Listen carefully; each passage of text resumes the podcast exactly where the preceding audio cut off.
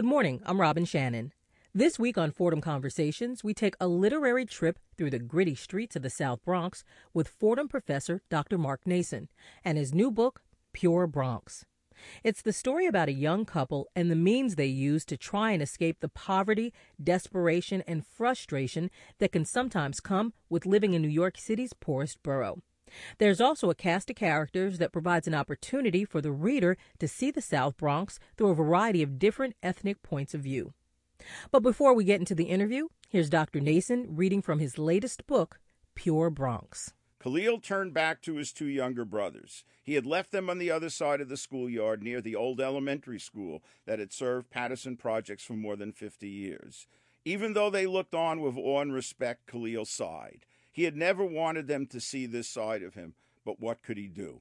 If he had given the Mexicans a pass, even for an hour, it would be a sign of weakness. He would be the one lying in the ground.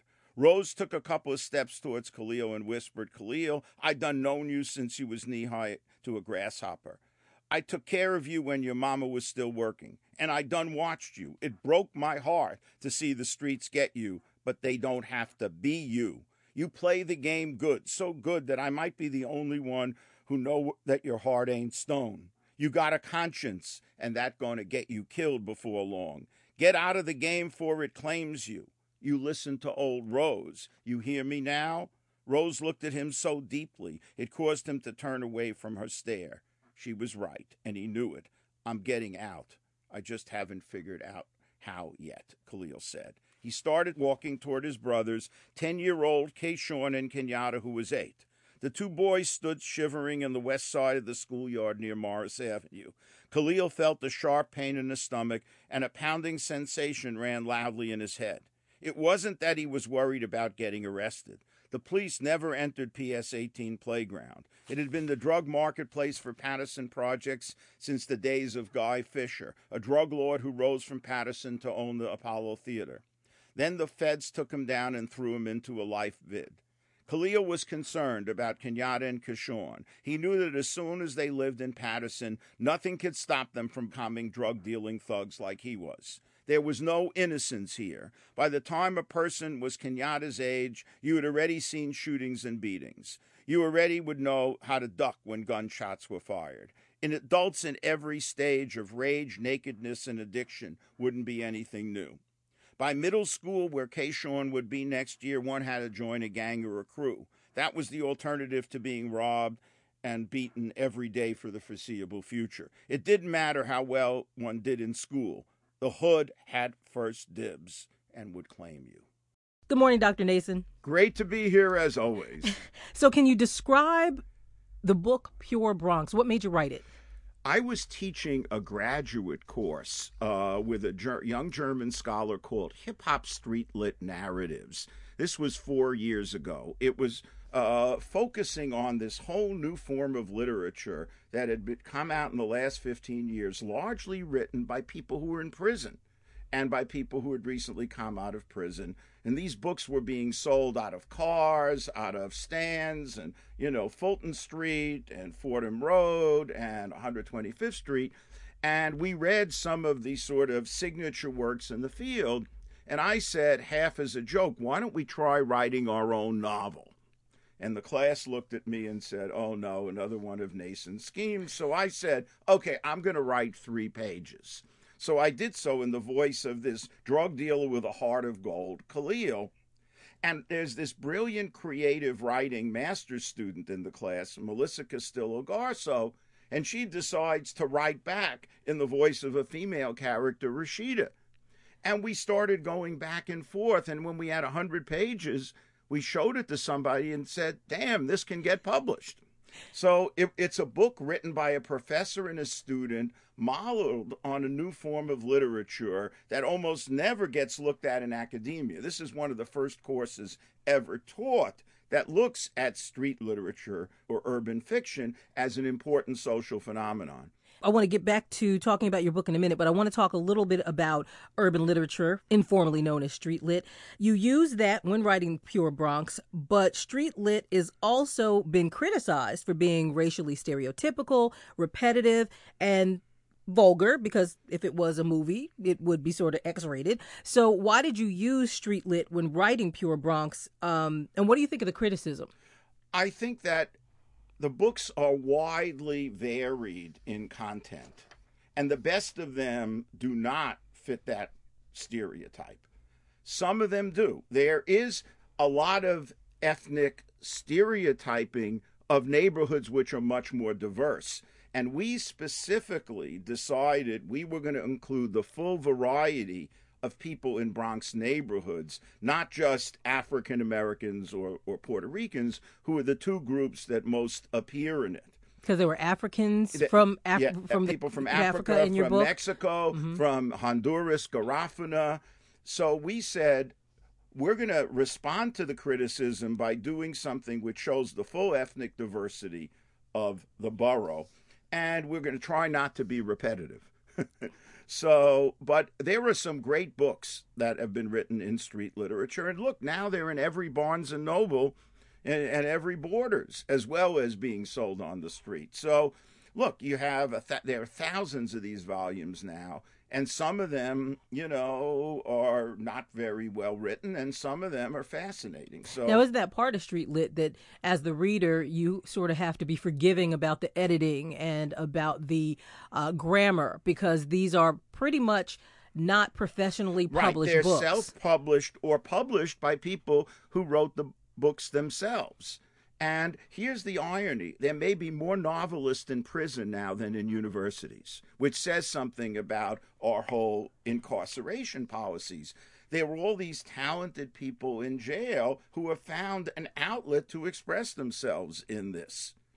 And also a way of making a living when they get out. Because if you read the new Jim Crow by Michelle Alexander, a lot of these folks, if you've been to jail, you're barred, for, basically can't get a job even at a McDonald's, a Burger King, uh, a Walmart's, a Kmart. So if you can make money as a writer, it's a wonderful way of circumventing some of these restrictions. And you know, and if you can become a publisher, it's even better. So I it to me this is an inspirational form of expression written by people who have been marginalized and pushed aside and now they force themselves into our consciousness through their books. We don't necessarily like them. The books are harsh, you know, and we decided to stay within the genre. There's going to be violence, there's going to be sex, there's going to be drugs, there's going to be prison. But within that framework, you can be very creative too. And that's what we hope we've been. Now, how difficult was it for you to write in this urban lit form? Or did you find it sort of flowed after a while? Okay, look, remember, I study hip hop. So I'm not going to quote you all the lyrics from Biggie or Nas. Which you quote in your book, Pure Bronx. There's a oh, lot yeah, of a lot Fat of lyrics Joe. From, from... So I'm used to gritty, earthy forms of expression, and I'm a pretty gritty, earthy person myself. I mean, I grew up in the streets of Brooklyn, and we didn't use very clean language in the 50s and 60s. So, this, you know, look, I had to learn how to be an academic who talked in a proper standard English fashion. I didn't grow up speaking that way. This is all something I learned. So, this is for me going back to my childhood and also reconnecting with sort of hip hop language. So, it wasn't hard for me to write this way at all. It's very familiar to you. Yeah. Plus, I it's an opportunity to use my sense of humor in the dialogue, which we we try to put a little humor into the book as well. Now, Dr. Naison, um, speaking of gritty, throughout the book you sort of liberally sprinkle the N word. Um, now, you were born Jewish. Uh-huh. And have you received any backlash from anyone who says, you know, wait a minute, a white person isn't supposed to use the N word? Well, the characters aren't white. And I have not gotten any criticism for the characters using that language. I'm not using it, the characters are. So the question is is this how the characters actually speak? And my answer is if you think they don't speak that way, you haven't been in the Bronx. You know, and remember, I have also 20 years of coaching experience in baseball and basketball with inner city kids. So I'm pretty familiar with the language. In fact, I've been called the N word myself. Somebody once said when he played basketball against me 15 years ago, that N is dirty and mad strong. That's what how they described you. You, yeah. So you know, I this is not. So, I mean, I never use the word in my own conversation, but when I'm trying to recapitulate how people actually speak in the real world, yeah, I use it. So you do think it's fine to use in artistic expression? Yeah. Yeah. I think it's fine to use in Because of course there's a debate about I'm, that. Am, am I gonna? Tell, are you gonna throw out Jay Z, Nas, Tupac, you know, Mm-hmm. and Missy Elliott because you don't like that word? You know, I That's the question. yeah, and if, if you th- you're going to throw out that, you're going to throw out some of the most important artistic expression of the last thirty years. Now, who specifically was your intended audience when you wrote Pure That's a great question. I'm not sure. We we I think we thought that probably the biggest audience was going to be kind of academics interested in street literature, um, and also some authors who are interested in the idea that a couple of professors are writing the book. Whether people in the Bronx on you know are going to pick it up on a stand and read it, that I'm very curious about. I'm not so sure. It would be pretty funny if it starts being taught in literature courses at like Fordham or Columbia and not read on the street. Which uh, so there's this. I, I don't think we necessarily thought that we were going to get this huge audience of actual people in the hood, uh, but we were going to get people who were interested in the idea that a couple of professors were writing about that, and then may read other street lit books after reading this. So, is it a way to create dialogue? It's a way to create interest in the genre and not to write it off. So, you never considered using a pseudonym so that it might, so the book I- might be more receptive I to the did, inner but city? the publishers, I threw away the pseudonyms. They wanted us under our real names. They even wanted PhD in the cover. Why? They want respectability. I mean, here these are people, working class people. They didn't go to college, who have written and published all these books, and now they they want like the idea of recognition in the universities that what they've done has legitimacy and value, which in fact it does. So I would call what we do the Street Lit Goes to College tour. Now, here's another fascinating thing. There's a street lit author named Jihad Uhuru who is very involved in the writing of this book. He's the person we sent it to when we written like a hundred pages. And he not only said, yes, it can be published, he helped us write certain portions of it, and he got us an editor to help make it flow better. Jihad Uhuru has now written 12 books. Guess what I just wrote him a letter of recommendation for? For what? the Harvard doctoral program in African American Studies. He was in prison for eight years, became a publisher and author, went back to college, got a straight 4.0 average at Georgia State, and is applying to Berkeley and Harvard in African American Studies. As I said, he he's going to have my job when I retire. The inner city meets academia. Yeah, so think about that, you know, which to me is what this is all about. It's making connections between people who normally don't connect with one another. This is Fordham Conversations on 90.7 WFUV. I'm Robin Shannon talking with Fordham professor Dr. Mark Naison about his latest urban lit book, Pure Bronx. So, getting into your book now, Pure Bronx, how would you describe the characters in the book? And let's start with Khalil and Rashida. Okay, they're two fairly typical, bright, young people in the South Bronx who are in families which are in trouble, and they're the oldest, and they have to support and help out their younger siblings. And given the economy they're in, they can't very easily make the money to do that working legal or normal jobs. So Khalil sells drugs, and Rashida works in a strip club in order to pay for her tuition and support her family. And this, by the way, I think is very realistic. They're, they're lovely people in some ways, though Khalil has a capacity to inflict violence if you get in his way. So, how did you come up with these characters? partly from people I know, and I'm not going to tell you how I know them, uh, and partly from other, you know, from hip hop. But also, Melissa actually had a roommate who was a stripper. So she knows that world. I the strip club scenes were not ones I could easily do, but the the drug markets and the Patterson houses, all those places I've been there. Remember, I did the rat that got away with a former drug dealer. And I have worked at various times with young people who just got out of prison, who live in public housing and are trapped. And I know their desperation, and I never could get them jobs. And they had to go back to selling drugs. Everything in this book is actually in the Bronx. Every place is a real Bronx place. From the housing projects to the restaurants to the schoolyards to the body shops. And that was part of my next question because you do mention real names of streets. There's a uh, uh, the Cheetah's Gentleman Club. There's a real one, and Rashida happens to dance at a Cheetah's Club in your book. And there's a Gateway Mall where Right. there is a real Gateway Yeah, Mall, certainly and then is. something happens. I don't want to give it away. Where Khalil happens to have to get some money, so to speak, uh, from someone at this mall. So why did you find it? Necessary and important to place your characters in the South Bronx as opposed to anywhere else? because we were very interested in showing a street literature with ethnic diversity. And you can't do the South Bronx without the ethnic diversity. So this was, we wanted all the immigrants to be in there because that's what's real there. And also the threat of gentrification coming from Harlem.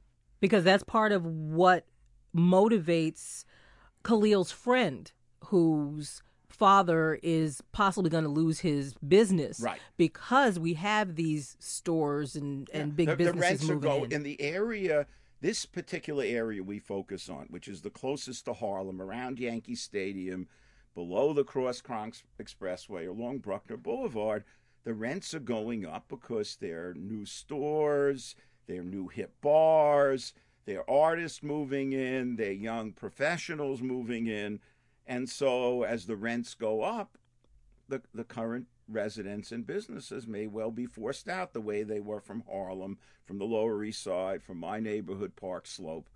So I'm very familiar with gentrification. So it hasn't happened in the scale it has in Harlem, but it's coming. And so we wanted to have that in the mix because it really is in the it's on people's minds for sure in those neighborhoods. So there is some violence that happens to upper class New Yorkers. That's a nice way to say it without giving away too much. Is your book Pure Bronx meant to be a warning for them? No, it's meant to say that poor people in New York are under immense pressure from the growing wealth that is coming in from all over the world into the island of Manhattan and parts of Brooklyn and are pushing working class and even middle class New Yorkers out. And am I shocked that there's going to be some anger at this? No. Am I upset that there's going to be anger? No. Look, de Blasio's election was a reaction against this. The people in the outer boroughs resenting the 1% dominating policy in New York City and they're being and everything catering to them. So this is a, a slightly more violent response, but that happens too. Now, I have to mention another character in your book, Pure Bronx. His name is Dr. Temple.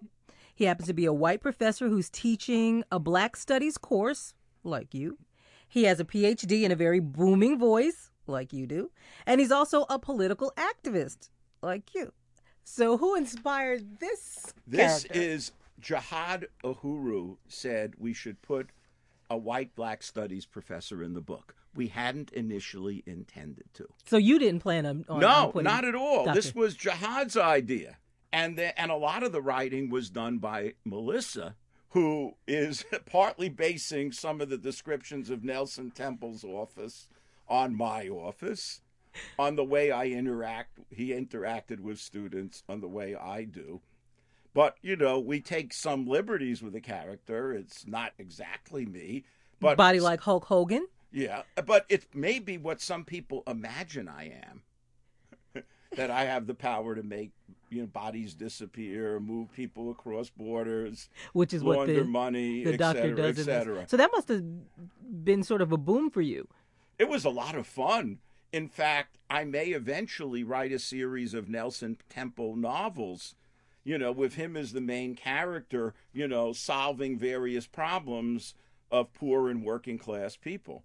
So it was, but it wasn't my idea, but I, I think it's hilarious. But you wrote it I, uh, well, Melissa and I wrote it together. together. Some of it is, you know, we shared the Nelson Temple sections. In the book, like you said, he's part of this violent group called the People Justice Cadre. Yeah. Cadre, who actually end up being heroes. So why was it important to you to give this group such a valiant promise in your book? Well, this is hilarious because this is like a 60s fantasy for all us 60s activists who watched a lot of things moving in disappointing directions in terms of economic inequality and war, you know, and the power of Wall Street. It's sort of like a fantasy. What if we had an organization that could right all the wrongs uh, by any means necessary?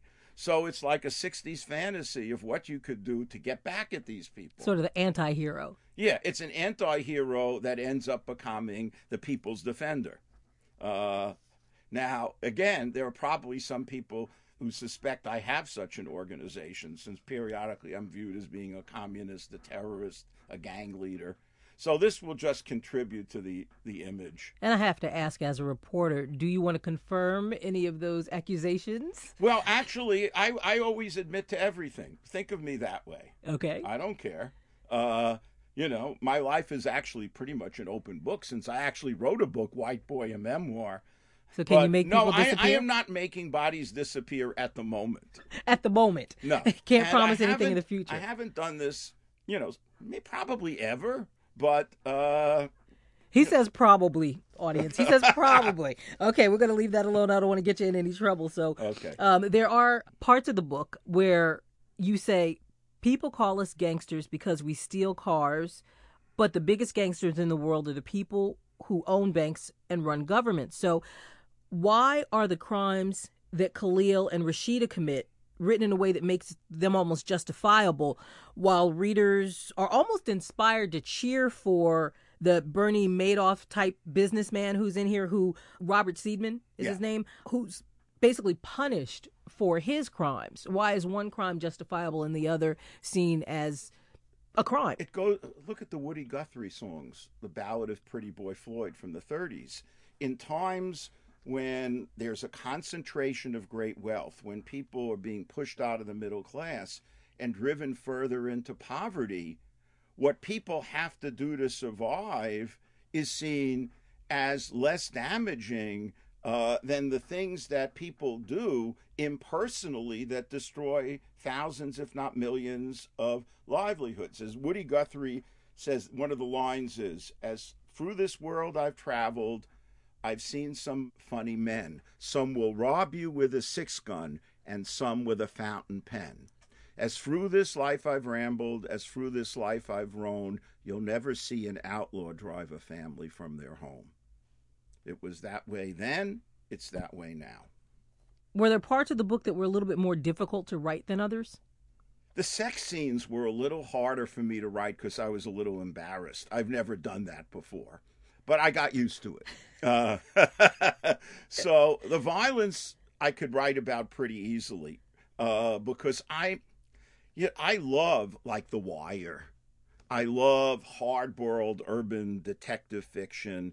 You know, Dennis Lehane, like Mystic River, George Pelecanos. I've always loved those kind of books, and I always wanted to write them, but I didn't think I could write dialogue. And I think realistically, if it wasn't for Melissa, who is very confident writing this way, I wouldn't have tried it. But having a fellow author who's an you know, writes short stories and poems. She's a fiction person as well, a scholar. Then I said, okay, let me try writing this dialogue. And then when people said, well, it's not bad, I said, okay, I can do this. I always wanted to write like hard boiled urban fiction. So So this is a genre you might stick with. I think so. Well, one, we're going to probably write a Pure Bronx 2. Uh, or maybe Pure Bronx the remix this summer. We already have a plot. And then I think we'll each go in our own, and I'll write the Nelson Temple books. it'll be a nice way to spend my old age, you know, kind of writing these fantasies, but also dealing with real problems in the course of creating this fantasy world.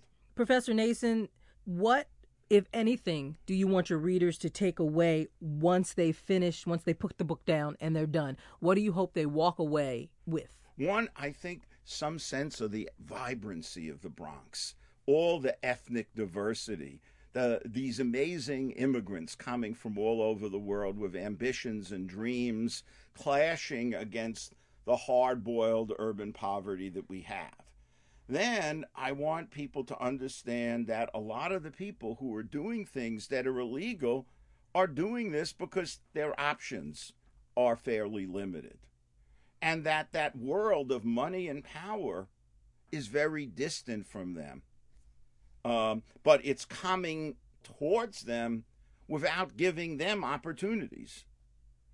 I mean, people always say, don't you like the fact that gentrification brings in nice restaurants, you know, and stores with healthy food? And I said, yes, if the people living there could afford them and if the rents didn't go up and then force them to move out. So I think that this great wealth has not trickled down in a way that's made the lives of the people in the Bronx better. It's more threatening to them than helping. And and you were born in Brooklyn, yeah. but you seem to have a, a, sort of a kinship for the Bronx. Why is that? Because the Bronx now is much more like the Brooklyn I grew up in. You know, I grew up in it, it was a working class immigrant neighborhood where nobody had any money. You know, there weren't really poor people, but there were no people with money. It was, you know, everything was in the street. And now Brooklyn is like shishi you know, my neighborhood, Park Slope, forget it. You know, it's like very upscale. It's very upscale, and I feel more comfortable in the Bronx than I do in my own neighborhood, Park Slope. So why not move to the Bronx? Well, my wife walks to work. She's a principal of the local elementary school, and she's not going anywhere. she's not going. Anywhere. So anywhere. if she gets rid of me, I would move to the Bronx. and I doubt she'll she'll do that. I'm too much entertainment. Professor Naison, you always have a lot of iron in, in the fire. What's next for you outside of book writing? This organization I founded, the Badass Teachers Association, is now the fastest growing education activist organization in the country. We started in June. It has 36,000 members. What's its goal? Uh, its goal is to push the testing out of the, the, the, public schools and stop rating teachers on the basis of tests so that the arts and music and real joy can come back into learning because all the testing is just crushing teaching and learning. So now I've become a semi celebrity as the founder of the Badass Teachers. You know, I'm. Isn't that sort of challenging though? Where where would the money come from? I mean, it'd be great to have the arts uh, back in, but where's the money coming from? For the money will have to come by push. The tests are unbelievably expensive. People don't realize there are billions of dollars being spent on testing, on rating the tests, and you, you push out half the tests. There's a lot of money freed up for things that students love. And then if I write Pure Bronx t- 2, there'll be more with that. So I've got enough to keep me going for quite a while. And no vacations in the mix. well, I the thing is, I'm having I have too much fun doing this. So even when I'm on vacation, I'm writing. Yeah. You know, I mean, this is at my age, I'm 67 years old. I'm supposed to be winding down, but I'm having more fun than I ever have. You're gearing up a little bit more. Yeah, yeah. So it's it's a good time. So, Professor Naison, do you have advice for someone who's listening right now? Uh, to all the readers who think there's something I really want to do, I don't have the talent, I don't have the time. Do it. I always wanted to write a novel, but I didn't think I could do it. You know, because I didn't think I could write dialogue. And I had somebody help me, and sure enough, I did it. It got published, and now I know I could do it. So there there may be all these dreams you've kept hidden. Keep bring them up. They might come true. Thank you, Professor Naison. My pleasure. I've seen lots of funny men. Some will rob you with a six gun and some with a fountain pen. I'd like to thank Dr. Mark Naison. His new book, Pure Bronx, is out now from Augustus Publishing. I'd also like to thank my producer, Alan Canlick. This has been Fordham Conversations on 90.7 WFUV. You can hear Fordham Conversations every Saturday at 7 a.m. You can also friend us on Facebook, follow us on Twitter, and catch up on past shows with our weekly podcast. Stay with us. George Bodarky and Cityscape are next. For Fordham Conversations, I'm Robin Shannon.